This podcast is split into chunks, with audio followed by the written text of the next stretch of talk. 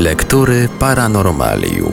Dziś w lekturach Paranormalium zajrzymy do kolejnej ciekawej książki. Tym razem będzie to pozycja, która ucieszy osoby zainteresowane wszelkiego typu proroctwami, wizjami przyszłości itd. Tak Książka Zbigniewa Przybylaka o tytule równie apokaliptycznym co jej okładka. Proroctwa i przepowiednie końca świata i dobre dla Polski. Książka wydana została w 1991 roku, więc część zamieszczonych w niej przepowiedni zdążyła się już sprawdzić, a może i nie. Wciąż jednak spora ich część czeka na zweryfikowanie. Ponadto autor pokusił się również o analizę samych przepowiedni oraz tego, dlaczego one w ogóle powstają i do czego są nam potrzebne końce świata. Radio Paranormalium zaprasza do lektury.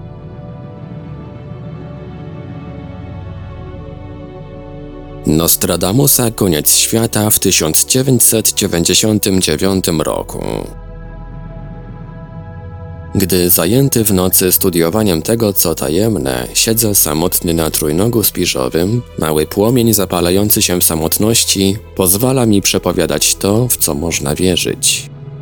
Nostradamus przed ogólnym spłonięciem wydarzy się tak wiele powodzi, że zabraknie lądu, którego woda nie pokryłaby. Jesteśmy teraz w siódmym tysiącleciu, które wszystko kończy i przybliża nas do ósmego tysiąclecia, w którym Wielki Bóg położy koniec temu przewrotowi. Te słowa skreślił w 1555 roku Michał Nostradamus, Znany astrolog, lekarz i zarazem jasnowic, przepowiadacz przyszłości politycznej świata w liście dedykowanym swemu synowi Cezarowi. Podaną zaś informację o końcu świata w ósmym tysiącleciu należy interpretować w ramach biblijnej chronologii dziejów stosowanej przez jasnowidza. Od stworzenia świata do narodzin Chrystusa upłynęło pięć tysięcy lat. Obecnie więc żyjemy w końcu siódmego tysiąclecia. W innym liście, tym razem dedykowanym królowi Francji Henrykowi II, wieszcz wymienia bardziej szczegółowe znaki, po których będzie można poznać nadchodzącą zagładę.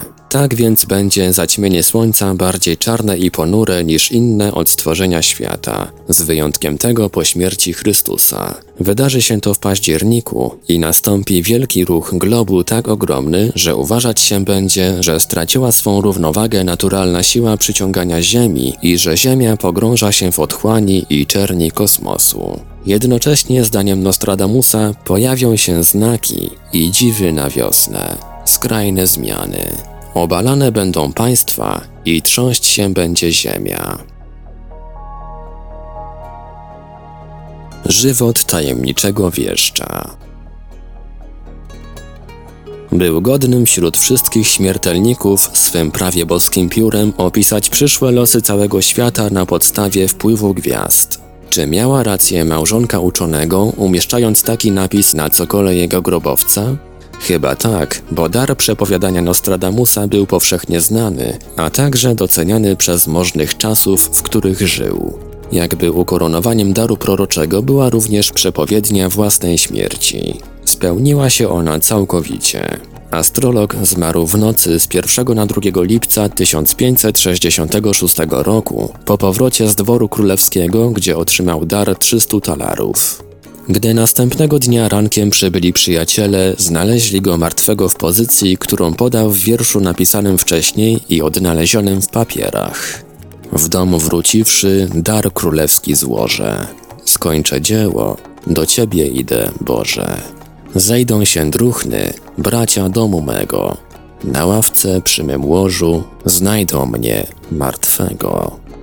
Nostradamus przeżył w sumie niecałe 63 lata, urodził się bowiem w grudniu 1503 roku. Pochodził z bogatej prowansalskiej rodziny żydowskiej. Ojciec jego był notariuszem, a dziadek lekarzem nadwornym króla Prowansji. Z kolei matka była córką znanego astrologa i lekarza Jeana de Saint-Remy. Już w wieku młodzieńczym opiekunowie Nostradamusa zaszczepili mu umiłowanie do nauk przyrodniczych, medycyny, astrologii, astronomii, a także podziw dla kultury i cywilizacji antycznej.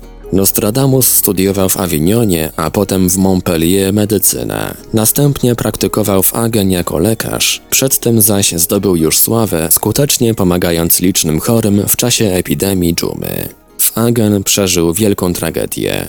W trakcie kolejnej zarazy zmarła mu żona i dzieci. Zrozpaczony i wątpiący w swą wiedzę lekarską, rozpoczyna żywot wędrownego lekarza i uczonego. W 1547 roku wraca na stałe do Salon, żeni się powtórnie i ma potem siedmioro dzieci. Jednocześnie przestaje zajmować się leczeniem, staje się człowiekiem bardzo religijnym, nawet wzorowym synem Kościoła i oddaje się studiom ezoterycznym, astrologicznym.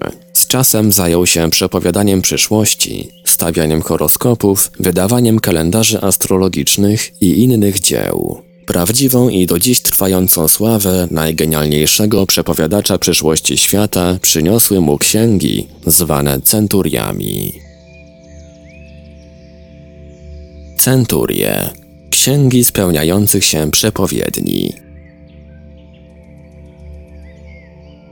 Młody lew staremu krwi utoczy. W rycerskim pojedynku na marsowym polu w złotej klatce mu wykuje oczy. Jeden z dwurysów śmierć w okrutnym bólu. Powyższy czterowiersz z pierwszej centurii spełnił się już za życia Nostradamusa i odnosi się on do faktu historycznego śmierci króla Henryka II w turnieju rycerskim. Przeciwnik przypadkiem dzidą przebił złotą przyłbicę króla, zranił go śmiertelnie w oko. Zdarzenie i zapis w centurii skojarzono wszakże po śmierci Nostradamusa. Od tego momentu zaczęto się w księgach doszukiwać ukrytych myśli.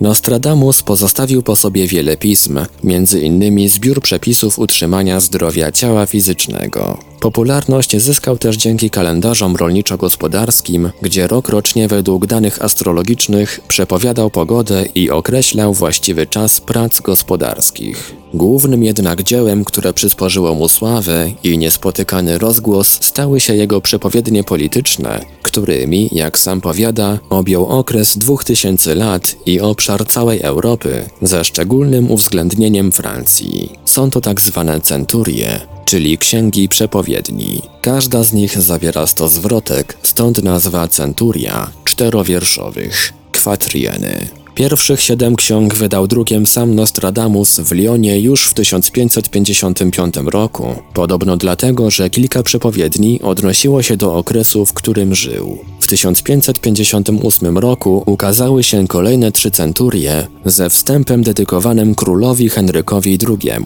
Po śmierci Nostradamusa znaleziono w jego papierach jeszcze inne przepowiednie, które zestawiono w księgi 11 i 12. Ponieważ wszakże przepowiednie te z czasem zmieniano i uzupełniano, wydają się one więc mniej wartościowe. W ciągu ostatnich 400 lat co najmniej kilkudziesięciu wybitnych badaczy próbowało zgłębić tajniki centurii. Do najlepszych zalicza się francuskiego historyka Anatola Pelletier, żyjącego ponad 100 lat temu. Uważa się, że udało mu się obliczyć daty około 200 ukrytych przepowiedni. Cenione są również uwagi Niemca Luga, który już w roku 1920 wyliczył w 1939 roku wojnę Polski sprzymierzonej z Francją i Anglią i twierdził, że odkrył szyfr pozwalający ustalić chronologię czterowierszów centurii, których ustawienie przypomina mrowisko, przeorane kijem lub zdruzgotano mozaikę. Inni znani interpretatorzy to Aleksander Centurio i Matthias Vogt. W latach 80. rozgłos zyskała praca Jeana Charlesa de Fombron, syna Maxa de Fombron, również cenionego tłumacza czterowierszy.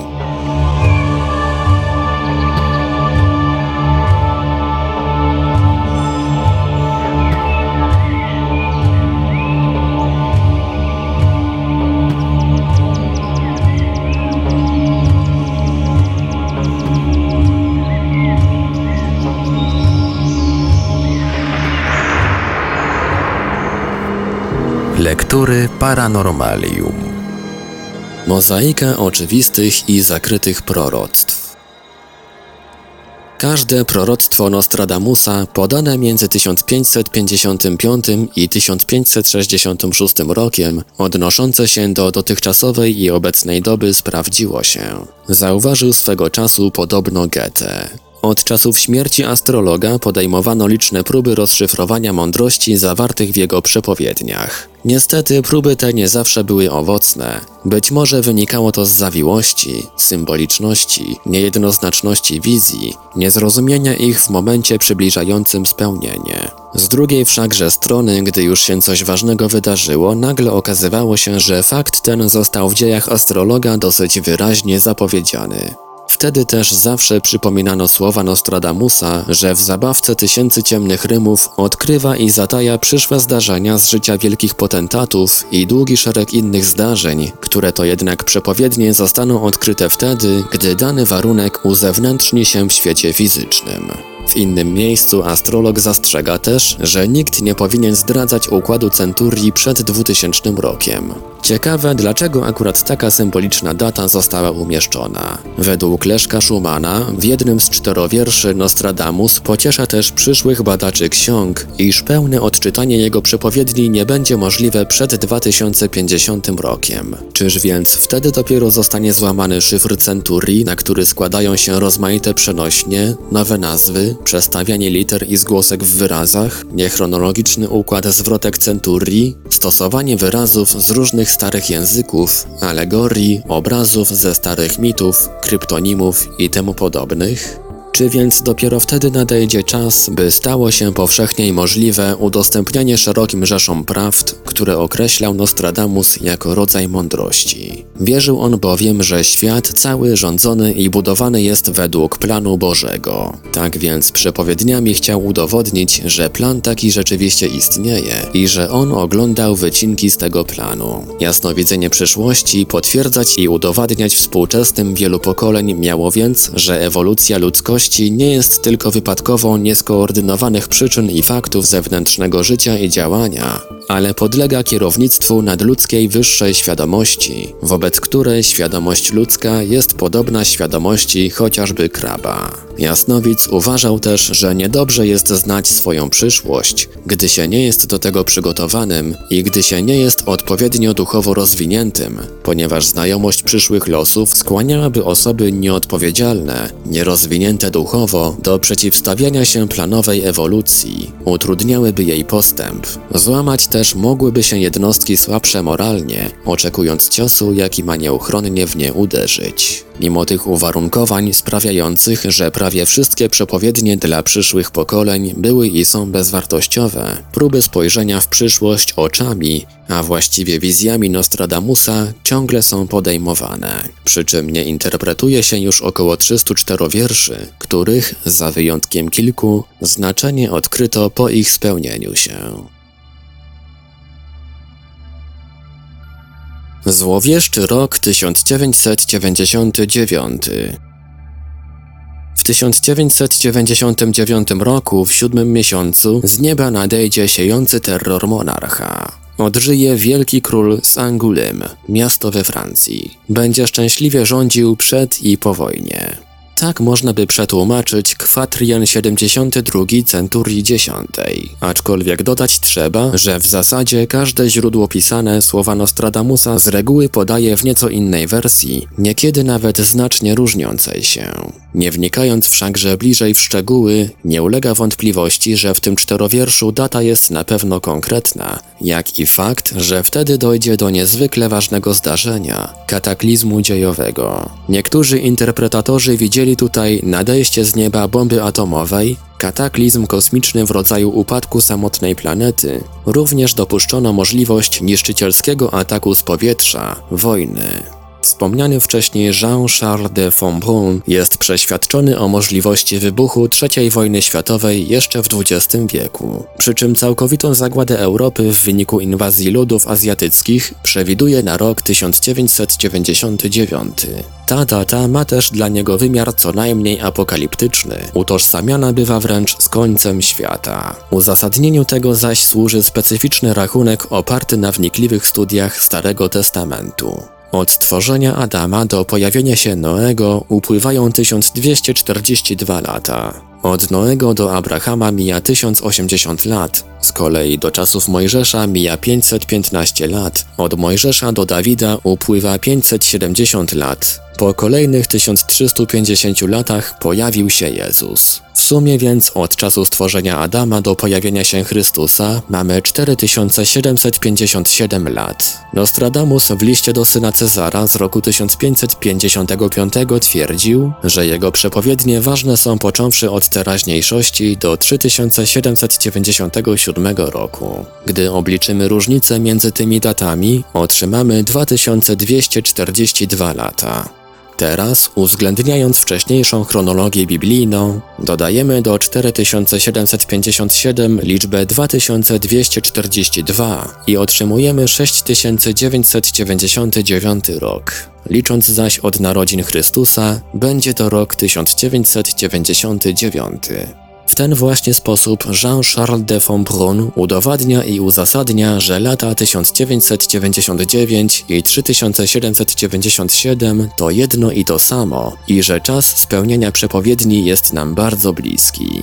Niejako dodatkowym argumentem za tym rachunkiem ma być i to, że astrolog posługiwał się chronologią biblijną i że wspominał o siódmym tysiącleciu jako wszystko kończącym. Krytycy udowadniają, że obliczenia Jeana Charlesa de Fontbrun są naciągane i że tego rodzaju manipulacje są niedopuszczalne, ponieważ znikają pewne lata. Na dodatek punkt startu jest też wielce dyskusyjny. Kto ma rację? Tego zapewne dowiemy się jak zwykle po spełnieniu przepowiedni i nadejściu kontrowersyjnego roku 1999. Jeżeli będzie to rzeczywiście moment szoku, małym pocieszeniem wydaje się być pocieszenie innych interpretatorów, że odrodzą się monarchie, że po wojnach będzie też okres spokoju i kolejnej wielkiej wojny należy oczekiwać około 2100 roku.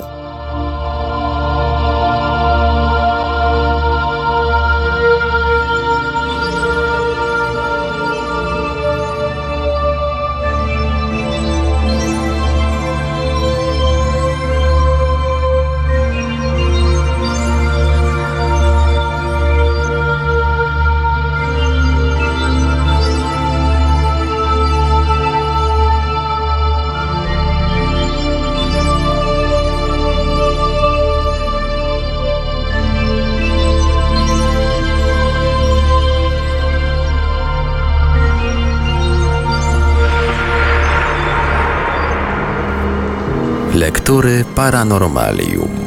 Nadchodzące nieszczęścia.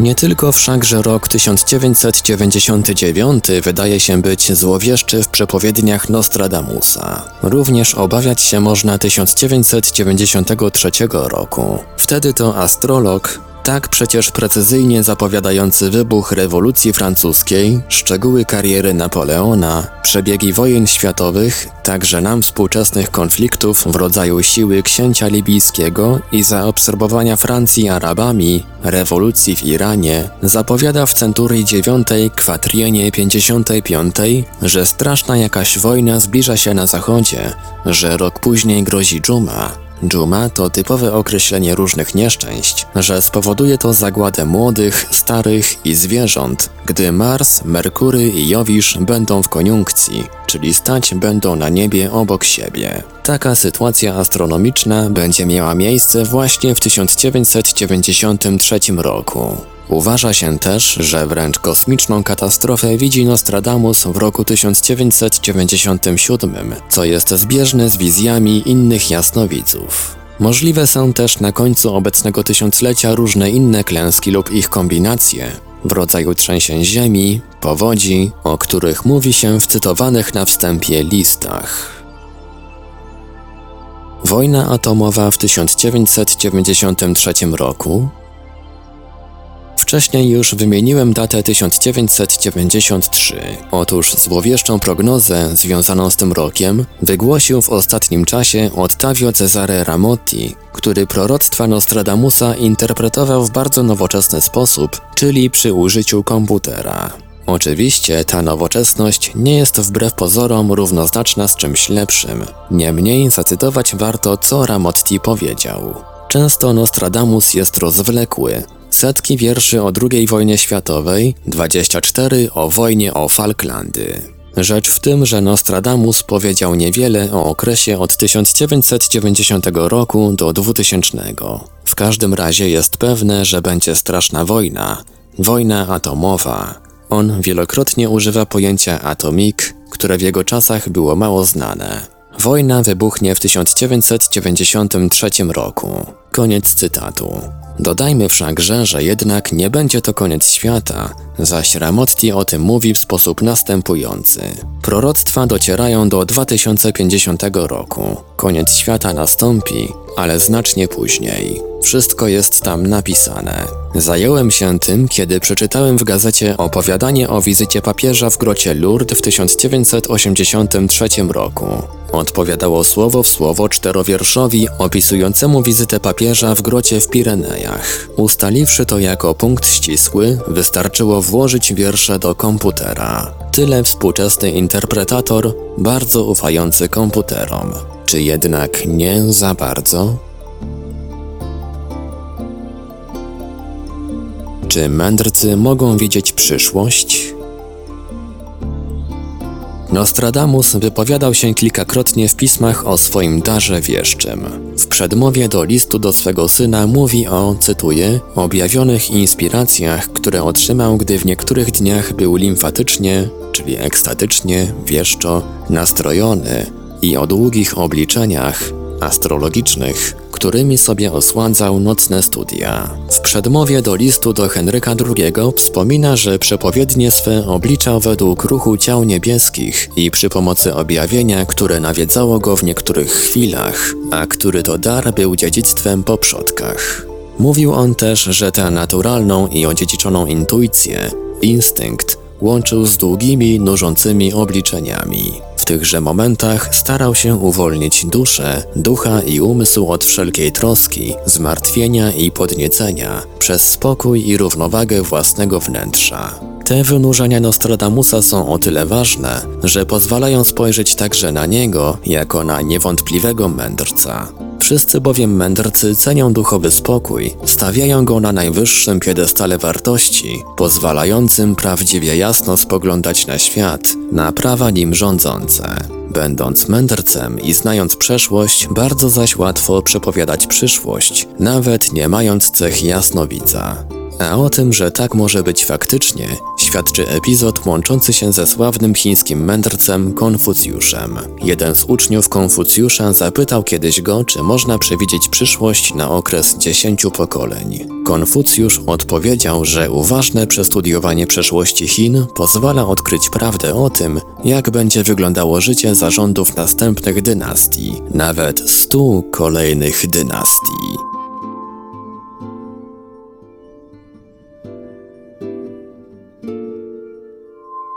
Był to fragment książki Zbigniewa Przybylaka, Proroctwa i przepowiednie końca świata i dobre dla Polski. Dalszy ciąg w kolejnym odcinku Lektur Paranormalium. Lektury Paranormalium.